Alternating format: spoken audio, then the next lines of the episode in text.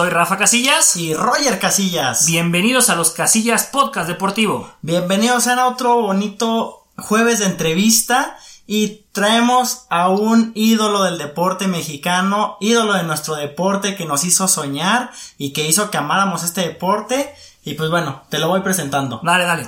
Entonces, como lo, voy diciendo, es emblema del pentatlón moderno a nivel nacional y también mundial, muy reconocido. Eh, pues ha sido un chorro de veces campeón nacional, es multicampeón en Juegos Centroamericanos, campeón en, en Juegos Panamericanos de Guadalajara 2011 y participación en Juegos Olímpicos de Beijing 2008 y Londres 2012. Con ustedes nada más y nada menos que Oscar Soto. Bienvenido Oscar, ¿cómo estás? Hola, hola, amigos, eh, amigos de los Casillas y también, por supuesto, ustedes, Rafa y Roger. Qué gusto poder platicar con ustedes. Muchas gracias por la presentación. Me hacen este, recordar y soñar con aquellos, aquellos momentos cuando todavía era competidor, pero sobre todo me da muchísimo gusto poder compartir este espacio, por lo cual estoy sumamente agradecido con ustedes. No, Oscar, nosotros somos afortunados de que haya aceptado la invitación y pues bueno, vamos a darle para que la gente ya hemos tenido gente que, ha platicado del pentatlón moderno, pero queremos que el público todavía conozca más del pentatlón moderno y quién mejor que un referente en este deporte. Fuiste a dos Juegos Olímpicos, pero antes de llegar a todo eso, platícanos cómo llegaste al pentatlón moderno, cuál es tu historia de origen. Ok, pues bueno, siempre he platicado esta historia como una serie de acontecimientos fortuitos, todo fue realmente sobre todo suerte, porque como la mayoría de los pentatletas, yo inicié en la natación, empecé a nadar en una alberca del Seguro Social y, y esto fue desde muy temprana edad. A los dos años, algún médico le recomendó a mis padres que me metieran a nadar porque me enfermaba mucho de la garganta. Entonces, ya sabes, me aventaron al agua. A los dos años nadie me preguntó si era lo que quería. Simplemente así fue como empecé con, con la natación. Y más o menos a los nueve años fue que empecé a entrenar alto rendimiento. En esta alberca coincidió que, que entrenaban eh, ya en, nivel competitivo y pues poco a poco me fui involucrando con ello. A los 17, 18 años es que el mismo entrenador de natación me platica del pentatlón porque él lo practicó hace, bueno, algunos años antes de mí y, y, la intención era que para mí a los 17, 18 años ya estaba llegando como a la, a la etapa final de mi carrera deportiva como nadador y buscando alguna alternativa que me permitiera nadar, seguir nadando, eh, que era el deporte de, de, mis amores, pero, pero que algún deporte que tuviera una, una pues una posibilidad de, de, mantenerme aún con una edad más avanzada, pues fue que encontré el pentatlón. Pero pues bueno, digamos que a eso me refiero con que fue bastante fortuito y una serie de coincidencias muy afortunadas que me llevaron a, al deporte, pero fue más por iniciativa familiar. Ve diferente, muchos nos dicen, no, es que era hiperactivo, no me aguantaban, acá se enfermaba el niño, ahora la nadar, sáquese. Pero. Saca la flema. Bueno, o sea, digo. Ya, ya, hicimos tu presentación, todo lo que hiciste, pero nos faltó mencionar, eh, egresado del TEC de Monterrey en, en finanzas. Entonces, ahí, por ahí sabemos, ¿no? Que en el 2004, eh, pues dijiste, estoy atrás, no puedo ir a Juegos Olímpicos, termino mi carrera y regreso de lleno. Platícanos cómo fue ese proceso para llegar a Beijing, o sea, centroamericanos, panamericanos y, y Juegos Olímpicos de Beijing. Claro, pues bueno, empezaría diciendo justamente lo que mencionas. En el 2004 yo decido declinar eh, en este proceso rumbo a los Juegos Olímpicos de Atenas porque en primera era, era, muy joven, había atletas consagrados y consolidados, recordarán grandes nombres como Horacio de la Vega, Sergio Salazar, Samuel Félix, superatletas que en ese momento tenían un nivel pues bastante más alto y yo me encontraba como en la recta final de mi, de mi licenciatura, entonces, pues bueno, decidí dar un paso de costado para abocarme a la parte de la escuela y aquí también haría referencia a la importancia que, que jugó la familia, o al menos en este caso mis padres, que fueron muy insistentes y muy claros en que tenía que cumplir con mis responsabilidades y compromisos académicos, entonces tampoco es que me hubieran dado mucha opción. La verdad es que me dijeron primero la escuela y, y ya después le eches ganas al deporte. Sí. Así que en el 2006, cuando termino ya mi, mi carrera, entonces me meto de lleno y tengo la, la, fortuna de clasificar justo en ese mismo 2006 a los Juegos Centroamericanos este, y, y además logro una medalla de oro. Ese primer resultado para mí eh, de carácter internacional y de, gran relevancia fue el que me proyectó y fue como el trampolín donde inicié esta carrera pues de, buenos resultados, me refiero a eventos internacionales. Posteriormente, en el 2007, llegan los Juegos Panamericanos en Río, donde tengo mi mejor o mayor oportunidad para clasificar a los Juegos Olímpicos de Beijing y sale lo que le sigue de desastroso porque ya seguramente habrán platicado de, de, de la, pues, como esta esa característica o particularidad que tiene la equitación, donde no tuve un buen desempeño con el caballo y sin echarle la culpa al caballo, porque en realidad era un excelente caballo el que me tocó, más bien no logramos esa química y tuve un mal resultado, lo que me sacó de la jugada para poder lograr esa plaza rumbo a los Juegos Olímpicos de Beijing y me dejaba únicamente con la vía difícil o prácticamente imposible para los mexicanos, era clasificar vía ranking. Y daba seis plazas este ranking mundial. Parecía misión imposible, pero después de una serie de competencias eh, exitosas en las Copas del Mundo en ese mismo año, se empezó a volver eh, viable. Eh, sí, solo sí lograba un, un, resultado sobresaliente en el Campeonato Mundial de Hungría en el 2008, lo cual afortunadamente sucedió. Logro un, la octava eh, posición y con ello gano la segunda de las seis plazas ofertadas en, en el ranking mundial, lo cual era no solamente excepcional para mí, sino era increíble. Nadie se la creía, incluido yo. La verdad es que tampoco me esperaba que las cosas se muy bien.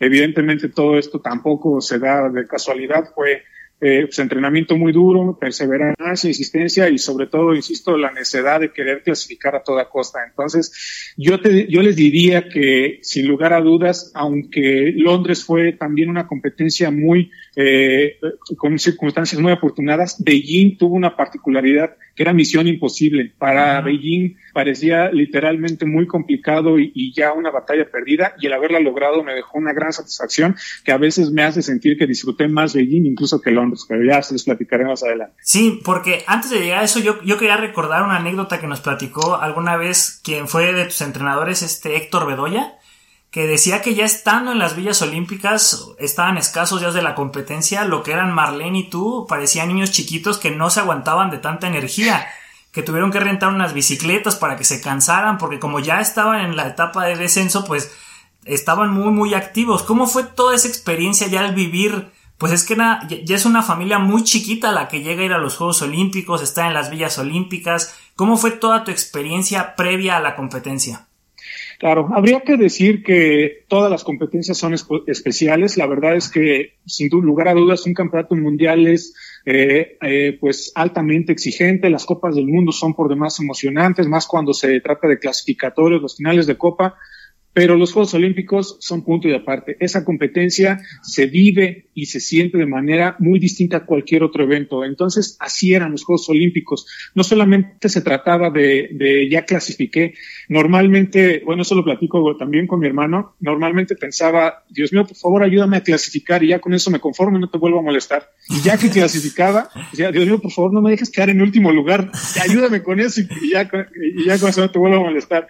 Y ya cuando estás en la en la competencia, realmente estás pensando, Dios mío, por favor, ayúdame a ganar una medalla, llegar a los primeros lugares, hacer una gran competencia. Entonces vas exigiéndote, evidentemente, como la, lo, sabemos, la naturaleza humana siempre va buscando algo mejor, algo más grande, y así fue evolucionando cada una, así fue evolucionando en cada una de las etapas rumbo a Beijing. Entonces, eh, fue por demás emocionante. Sí es cierta esa anécdota que estábamos con demasiada energía previo a la competencia pero al mismo tiempo también muy enfocados y muy concentrados a aprovechar esa oportunidad, porque eso significa los Juegos Olímpicos, la oportunidad de, de pues la, oportunidad de nuestras vidas. ¿no?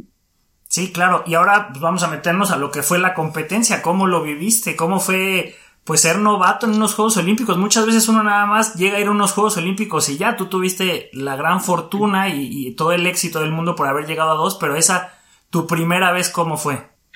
Bueno, pues lo padre o algo que disfruté mucho también de este, de este proceso de Beijing, de este ciclo olímpico, fue que al ser novato y también una vez clasificado, las expectativas y las estadísticas no pronosticaban que yo quedara en los primeros 16 lugares, ¿no? Entonces, algo que disfrutaba mucho y también en algún medio de comunicación disfruté que lo publicaron así, es que iba en contra de las estadísticas, siempre iba rompiendo esos esquemas y esa, eh, pues esa proyección que se tenía de mis resultados y ciertamente tampoco ahí tengo que decir que fue mucho la ayuda divina o, la, la, fortuna, sino el entrenamiento. Aquí es donde hay, donde vale la pena decir, Fui un atleta que empezó a los dos años a entrenar, a hacer ejercicio. A los nueve años ya entrenaba alto rendimiento y ustedes lo, lo saben, era un deportista que no fallaba a ningún día de entrenamiento, trataba de llegar temprano y era cumplido con mis obligaciones desde llegar temprano para el estiramiento hasta irme al final para hacer también algunos ejercicios de, de estiramiento que me ayudaron a prevenir lesiones. Era muy comprometido y muy responsable con la dieta. Conocen a mi hermano César, que es por demás este, bromista y gandalla, entonces él pasaba con la comida chatarra y me lo pasaba enfrente de la cara para que oliera, este, para que se me antojara el, el sope o el, guarache. Y yo tenía que restringirme a comer únicamente mi, pechuga de pollo y mi arroz este, todos los días, ¿no? En la cena y la comida. Entonces, de esa misma, eh, pues, de ese mismo, de esa misma manera, eh, lo implementaba en todo mi entrenamiento, tanto en, el área de de, de, la alberca, de la pista, como también en mi descanso y en mi recuperación. Entonces, todo eso me permitía llegar un poco más confiado y más seguro a mis, a mis eventos y a mis competencias. Y esa considero que fue la gran diferencia en Beijing, porque fue un escenario adverso en todos los sentidos. De los 21 días que duraron los Juegos Olímpicos, llovió uno, por supuesto ya pueden adivinar, el día del pentatlón.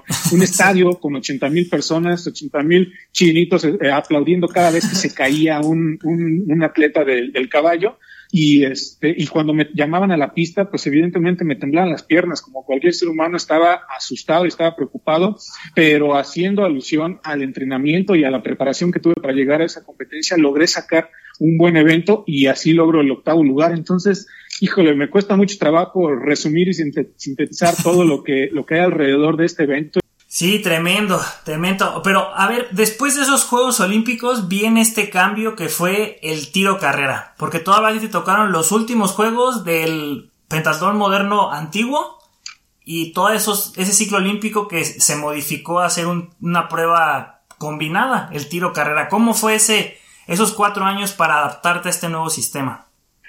Pues mira, de entrada lo dices muy bien. Me tocó el pentatlón antiguo porque yo soy de la vieja guardia. me tocó todavía un formato donde estaban separadas las cinco pruebas. Disparábamos eh, este, con diablo y, y no era el formato de la prueba combinada diría que fue duro el, el, tener que vivir esa transición, pero viendo que estas nuevas generaciones les está tocando estos constantes cambios y, y, y evolución en el formato, la verdad es, creo, es que creo que me salió un tanto barato. Sin embargo, sí me tocó un formato distinto en los Juegos Olímpicos de Beijing al formato de los Juegos Olímpicos de Londres. Entonces, eh, esta transición fue por demás difícil, pero ahí tendría que resaltar también esa versatilidad y capacidad que han demostrado los mexicanos, porque podemos hacer referencia a campeones mundiales, a, medallistas y, en Juegos Olímpicos de la Juventud y grandes atletas mexicanos que lograron adaptarse rápido a estos nuevos formatos y esta evolución que ha tenido el formato de competencia y que eso habla muy bien de, de, del pentatlón mexicano, del pentatlón nacional y pues bueno, ciertamente a mí me tocó vivir esta transición en la cual también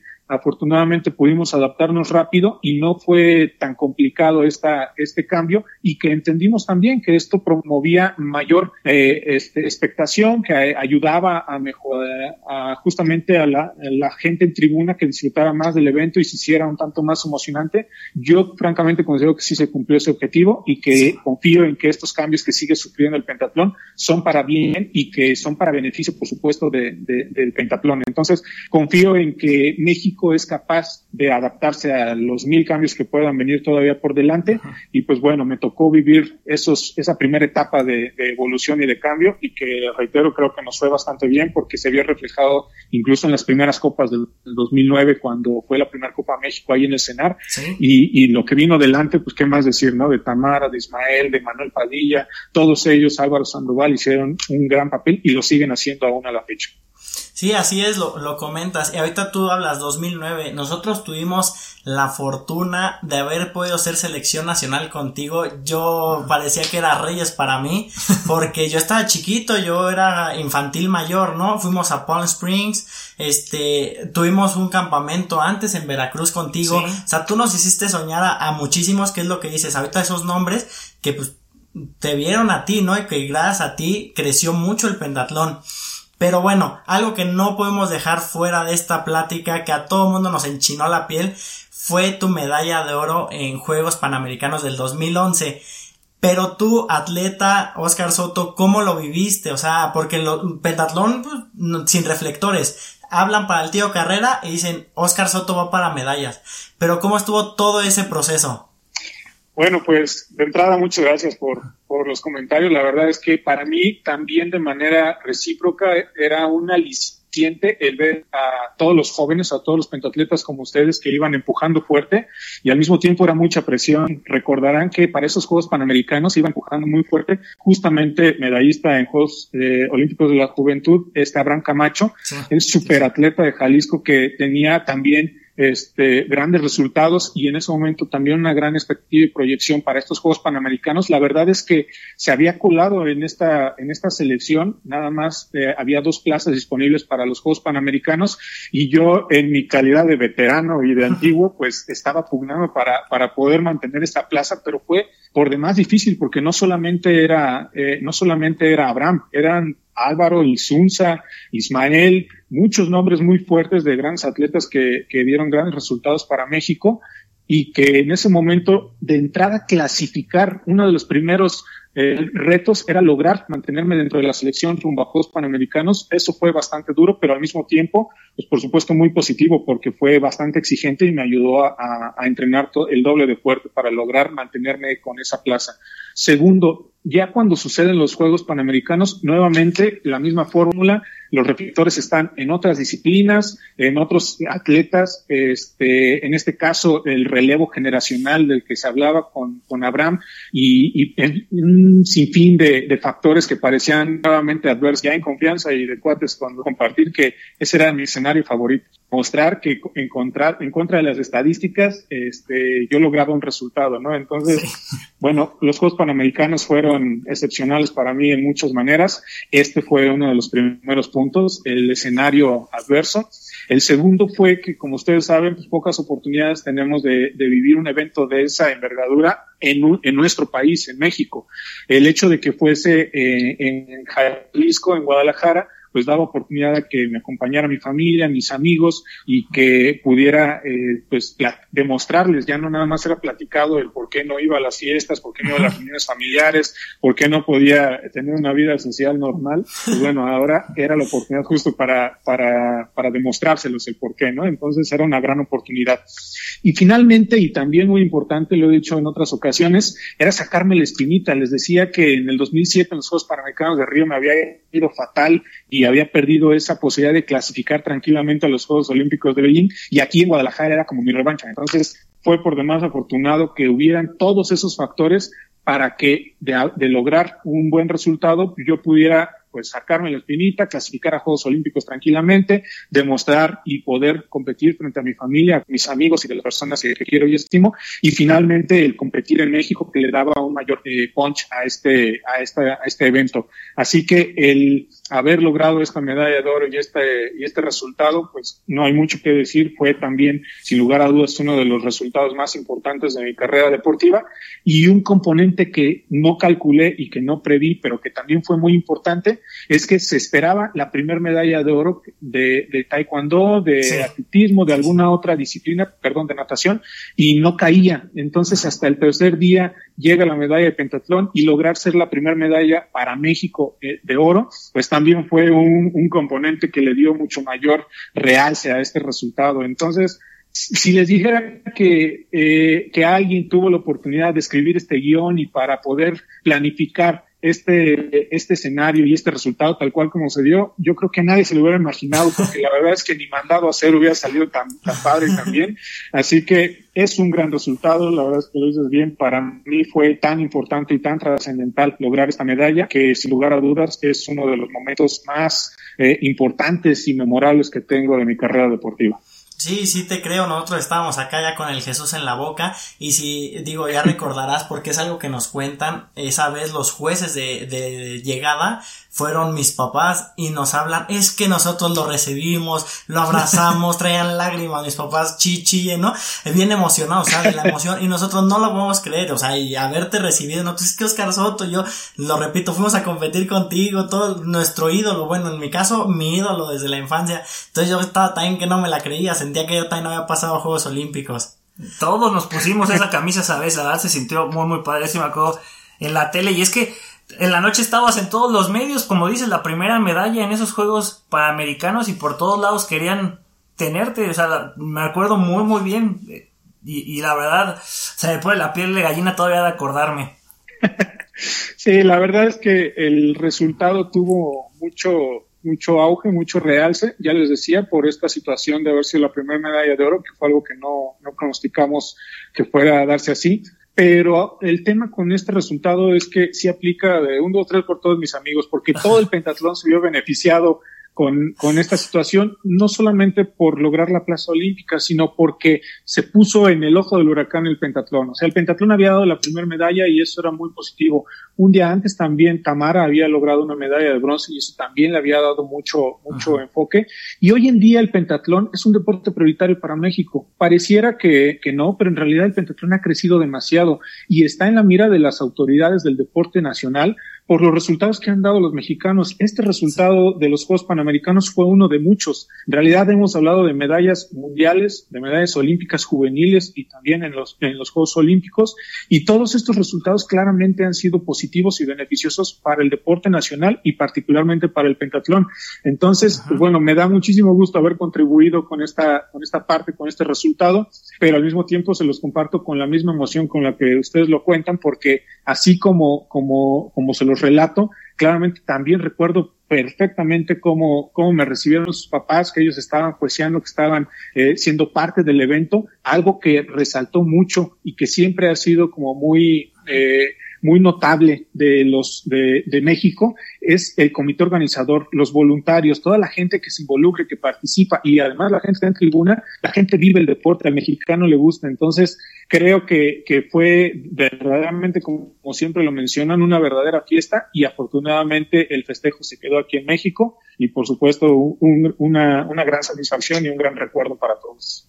Y ahora, después de, de esa gran fiesta que comentas, que, que, que recordamos ahorita muy bonito, se vienen tus segundos Juegos Olímpicos. ¿Cuál fue la diferencia de haber sido novato a estos? Ya dijiste que tal vez Beijing lo disfrutaste un poco más, porque el escenario estaba totalmente en tu contra, eres el novato, eh, no se apostaba mucho por ti, pero ahora ya ibas como un veterano, ya, ya tenías eh, la experiencia de haberte quitado los nervios de, de, la novedad, del qué son las villas, cuál es la experiencia, bueno, ahora ya ibas más enfocado en la competencia, ¿cómo los viviste estos segundos Juegos Olímpicos de Londres? Sí, fueron dos eventos diametralmente opuestos. De entrada, a nivel cultural, las diferencias eran significativas entre China y, este, e Inglaterra. Sin embargo, evidentemente también el tema de la madurez, que es a lo que, lo que hacía referencia hace un momento, eh, ya no llegué con la misma incertidumbre o desconocimientos como si lo llegué a Beijing. Y es que eh, también un factor muy importante es que para Londres clasifiqué un año antes en los Juegos Panamericanos, que son de los que acabamos de comentar. A diferencia de Beijing, clasifiqué casi mes y medio antes, ¿no? Entonces, sí hubo una preparación muy diferente, llegué con una madurez y una visión muy distinta y finalmente también el componente de, de estar sabiendo que eran mis últimos Juegos Olímpicos, porque ese es un factor bien importante yo creo que vale la pena platicarlo porque también jugó un papel muy importante el hecho de saber que ya se acababa. La verdad es que cuando yo competí en Beijing, todavía no terminaba la competencia y yo ya había decidido que quería volver a vivir esto, que yo iba a participar en otro ciclo olímpico y lo mismo sucedió en Londres. En Londres yo ya sabía que esta iba a ser mi última competencia, entonces se podrán imaginar también hasta la nostalgia con la que yo sabía que, que, que ya se iba a acabar esta carrera deportiva. Entonces, pues bueno, eso también jugaba un papel importante. Era mi última oportunidad, el último día de mi carrera deportiva como atleta de alto rendimiento y todos esos factores pues jugaban a favor, o en contra, según cómo fueras manejando las emociones y que considero que siempre fui un atleta emocionalmente muy estable porque creo que supe lidiar bien con este tema. Sin embargo, eh, al final el resultado no logro mejorar el resultado de Beijing, pero también hago una buena competencia, hago buenos resultados. Nuevamente, eh, la equitación juega un papel crucial en el resultado y yo tengo una buena equitación y eso también me deja bastante satisfecho, hago una buena carrera y termino en la posición número 14, que si bien suena un tanto crudo decir, bueno, pues en Beijing quedaste en 8 y ahora quedaste en 14 y tu última competencia no lograste mejorar, fuiste tanto para atrás, la verdad es que cuando volteas hacia atrás y ves los resultados y toda la trayectoria deportiva, pues uno trata de hacer un balance y no calificar el resultado final de, de, una carrera deportiva por un solo evento, sino por toda la carrera, por toda la vida deportiva del, atleta. Entonces, tratando de, de, verlo un poco en retrospectiva, pienso que los resultados obtenidos en Juegos Centroamericanos, Panamericanos, Campeonatos Mundiales y los dos Juegos Olímpicos a mí me dejaban muy tranquilo. Y eso fue justamente la manera en, en, la que a mí me permitió también dar ese paso hacia la, hacia el retiro. El irme tranquilo, irme en paz conmigo mismo de decir, hice una gran carrera, hice la carrera de mi vida, deportivamente hablando, y me puedo ir en paz con estos, con estos resultados, es muy importante para también tener un, un retiro saludable y, y así es como me sentí. Por eso creo que si bien la medalla olímpica no, no se me dio en mis dos oportunidades, sí tuve una carrera vista desde un enfoque eh, general, pues positiva desde mi punto de vista y así es como me quise retirar yo satisfecho con este resultado general. Así que los Juegos Olímpicos de Londres para mí fue una gran oportunidad para retirarme en paz y retirarme de manera saludable, tanto física como emocionalmente. No tengo ninguna lesión, no tengo ningún problema físico que haya arrastrado a, consecuencia del deporte y te decía, emocionalmente fue una gran experiencia y una gran anécdota que hoy tengo la fortuna de compartir con, con mis amigos los casillas y con todos con los que me den la oportunidad de, de platicarles esta historia. Entonces, por demás, es una historia feliz, es una historia positiva. Ah, qué, padre, qué padre conclusión, la verdad, eso sí ya ni cómo cerrar de otra manera, pero es que todavía tenemos una pregunta más, porque después del deporte pues sigue más en la vida, ¿no? Entonces, ¿ahora qué se dedica Oscar Soto? Pero es que ya con lo que acabas de terminar es como, ya no queremos saber qué se dedica Oscar Soto. Ya voy a llorar, es como, es como cuando Goku se va, ¿no? Ya que termina la serie, dices, chin, ya, o sea, muchas veces hemos hablado, ¿no? Escuchamos la historia, se nos pone la, la piel chinita, pero contigo es todas esas emociones porque lo vimos de cerca contigo. O sea, muchos dicen, no, cuando se retiró Saint Paul, cuando se vaya a retirar Messi, no sé. Pero el que tú hayas sido nuestro ídolo y nuestro amigo. Y compañero, pues es que fue nuestro compañero. hasta, se me hace nudo la garganta. Yo no quiero chillar, la verdad. Imagínense ya también recordar todo esto y, y que podamos hacer este ejercicio de memoria para revivir esos momentos, pues claramente también a mí me, genera muchas emociones y muchos sentimientos. Me da mucho gusto poderlos revivir con, con ustedes, que como bien dicen, somos amigos y fuimos compañeros de equipo. Tuvimos la oportunidad de enfrentar muchas competencias con la camiseta de México bien puesta. Entonces, qué, qué, qué buenos momentos y de verdad que agradezco esta oportunidad de platicarlos con ustedes. Pero atendiendo a la pregunta que hacen, ¿qué sigue después de, de una carrera deportiva como esta? Pues bueno, quiero decirles que tengo la fortuna de, poder seguir involucrado de alguna manera con el deporte. Como ustedes saben, estudié administración, seguí estudiando, les quiero compartir que eh, después de la licenciatura en, finanzas, después estudié una maestría en administración también en el TEC de Monterrey, después estudié una maestría en gestión pública en la Escuela de Administración Pública de la Ciudad de México y también eh, estudié un doctorado en administración, eh, a este estoy en proceso de titulación. Y además ahorita también estoy estudiando, estoy apenas en segundo semestre de la licenciatura en Derecho en la UNAM. Entonces no he parado de estudiar, intentando seguir creciendo, de, seguir este, pues buscando ese, ese desarrollo y ese, ese crecimiento personal y profesional y por supuesto también laboral entonces, no he soltado esa, esa iniciativa de alto rendimiento, de seguir buscando metas altas, de seguir echándole muchas ganas todos los días y de exigiéndome bastante, porque eso es justamente parte del legado que te deja el deporte. Todos los que estuvimos involucrados con el deporte de alto rendimiento somos eh, ávidos de buscar estos grandes retos y, y en ese sentido lo he tratado de replicar no solamente en mi vida deportiva, sino también en la, a nivel personal, a nivel profesional y laboral lo más bonito y lo más padre que quiero platicarles y, que siempre aprovecho cualquier oportunidad para, para hablar de ello es que me convertí en papá hace dos años. Tuve la fortuna de tener a mi primera hija, Emilia Soto, que recién cumplió dos años y justamente el 31 de marzo nació mi segunda hija, Elisa Soto, entonces, tengo dos princesas en casa que si bien ah. todavía son muy pequeñitas, estoy ansioso por aventarlas a la alberca como me aventaron. no, muchas felicidades, Oscar. Muchas gracias. Y entonces, esa es la parte que creo que el, el deporte fue tan positivo y tan benevolente conmigo que me dio la oportunidad de ver desde otra perspectiva y con mayor claridad cuáles son las grandes oportunidades que se van presentando en la vida. Agradezco muchísimo todo lo que aprendí en el deporte porque espero y anhelo poderles brindar ese tipo de oportunidades también a mis hijas y por supuesto desde la administración del deporte, que es mi trabajo que desempeño hoy en día en el Instituto Mexicano del Seguro Social, trato de promover y generar mejores condiciones y circunstancias para que estas nuevas generaciones también tengan mejores oportunidades y tengan mayor acceso al deporte, como en algún momento yo lo tuve, y que ojalá haya muchas y más historias felices como las que yo les estoy platicando ahorita. Eso, sí. Pues eso es todo, Oscar, la verdad. Mm, digo, qué manera, qué cierres, ¿eh? Qué cierres. los dos estuvieron buenos, los dos. Pero, bueno, ahora sí vamos a ponernos un poquito más informales y vamos a esta bonita y hermosa sección que a la gente le gusta, las 50 rápidas de los casillas. Rapidísimo, son 50 preguntas, lo que se te venga a la mente, si te quieres extender, adelante, sabes que estás en tu podcast, estás en tu casa, entonces, pues siéntete en libertad, ¿sale?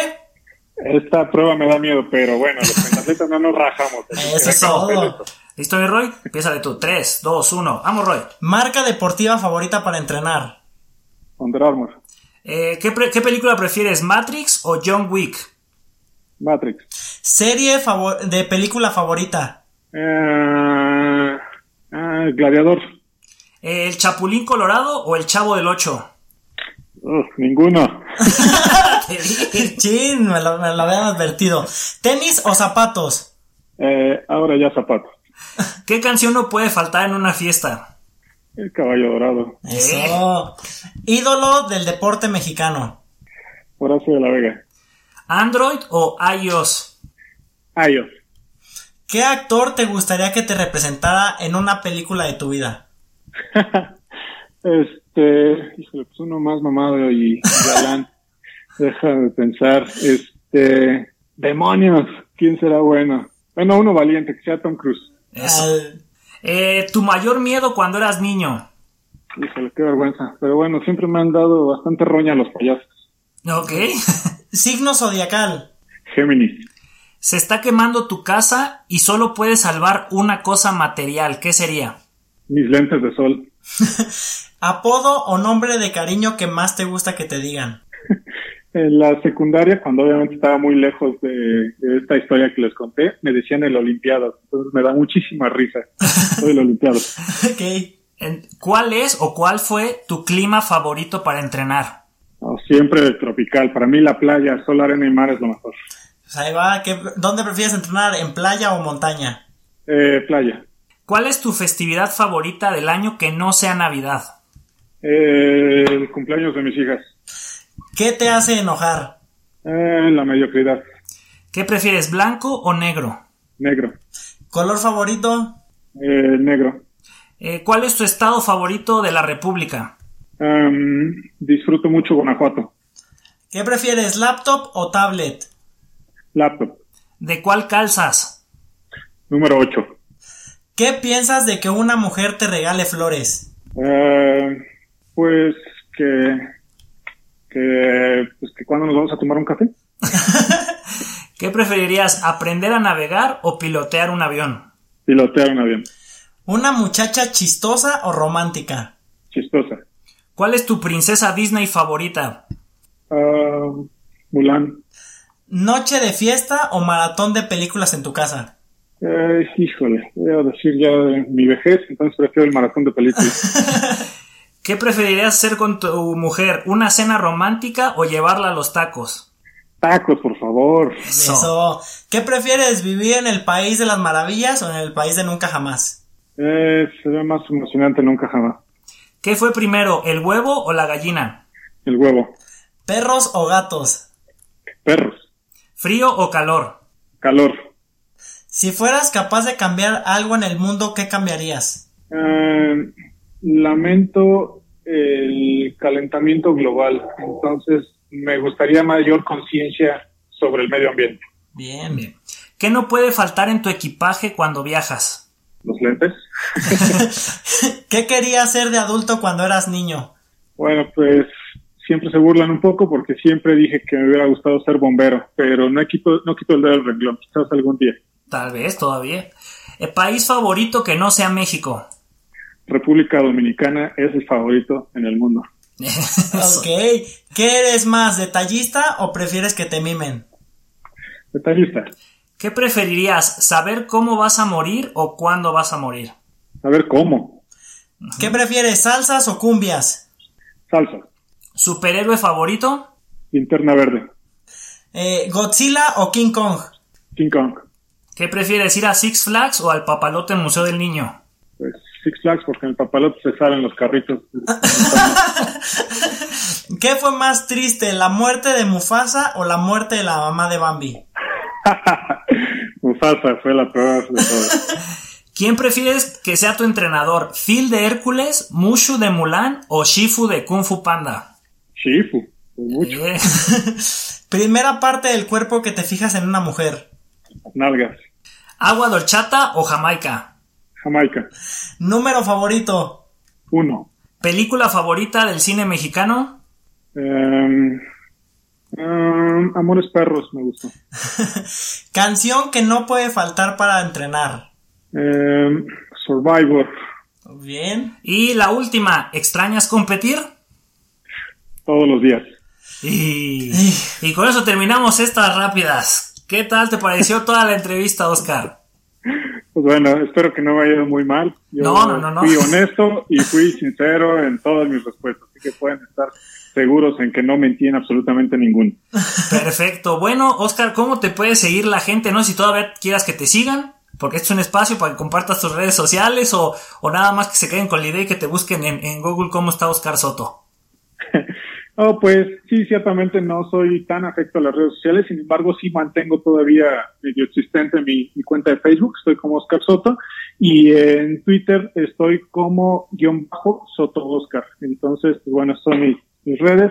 Te digo, no soy tan, tan, este, no estoy tan frecuentemente en ellas, pero sí ocasionalmente las, las estoy vigilando para que si alguien me gusta escribir o mandar algún mensajito, con mucho gusto lo respondo y lo atiendo para que podamos seguir ampliando esta red y esta comunidad de los amigos Los Casillos. Muchísimas gracias, Oscar. De verdad nos la pasamos nosotros muy, muy bien. Y pues bueno, Roy, ¿algo más? No, pues nada, encantado de que hayas aceptado esta invitación. Y como te dije, ídolo para mí este, desde chiquito. Este. Yo tampoco voy a decir que yo, yo no, es que él era más mi competencia que tuya, entonces. Sí. no, no es cierto. y bueno, yo desde que me aceptaste la entrevista y yo chillándole a, a Rafa, dijo que sí, aceptó, este, con él que competimos allá en Pro Spring. No, encantado, encantado la verdad de que estuvieras con nosotros y pues feliz de seguir viéndote. Todo lo contrario, ustedes son mis amigos. Yo en cualquier cosa sí. que pueda apoyar, aportar en pro y beneficio del deporte nacional, del pentatlón y por supuesto los proyectos que ustedes tengan, yo estoy listo siempre para lo que ustedes dispongan. Así que muchísimas gracias por este espacio. Muchos saludos a ustedes y a su, y a su familia y espero que no sea la última vez que nos saludemos. Pues esperemos que no. Y ahora ayúdanos a despedir este programa, tu programa. Eh, así va la dinámica. Roger va a decir... ¿Huele a gas? Yo voy a decir fuga y tú vas a decir vámonos, ¿sale? Correcto. Vale, va mi Roger. Perfecto. Pues no sé tú, Oscar, pero acá ya huele a gas. ¡Fuga! ¡Vámonos! ¡Eso! ¡Eso!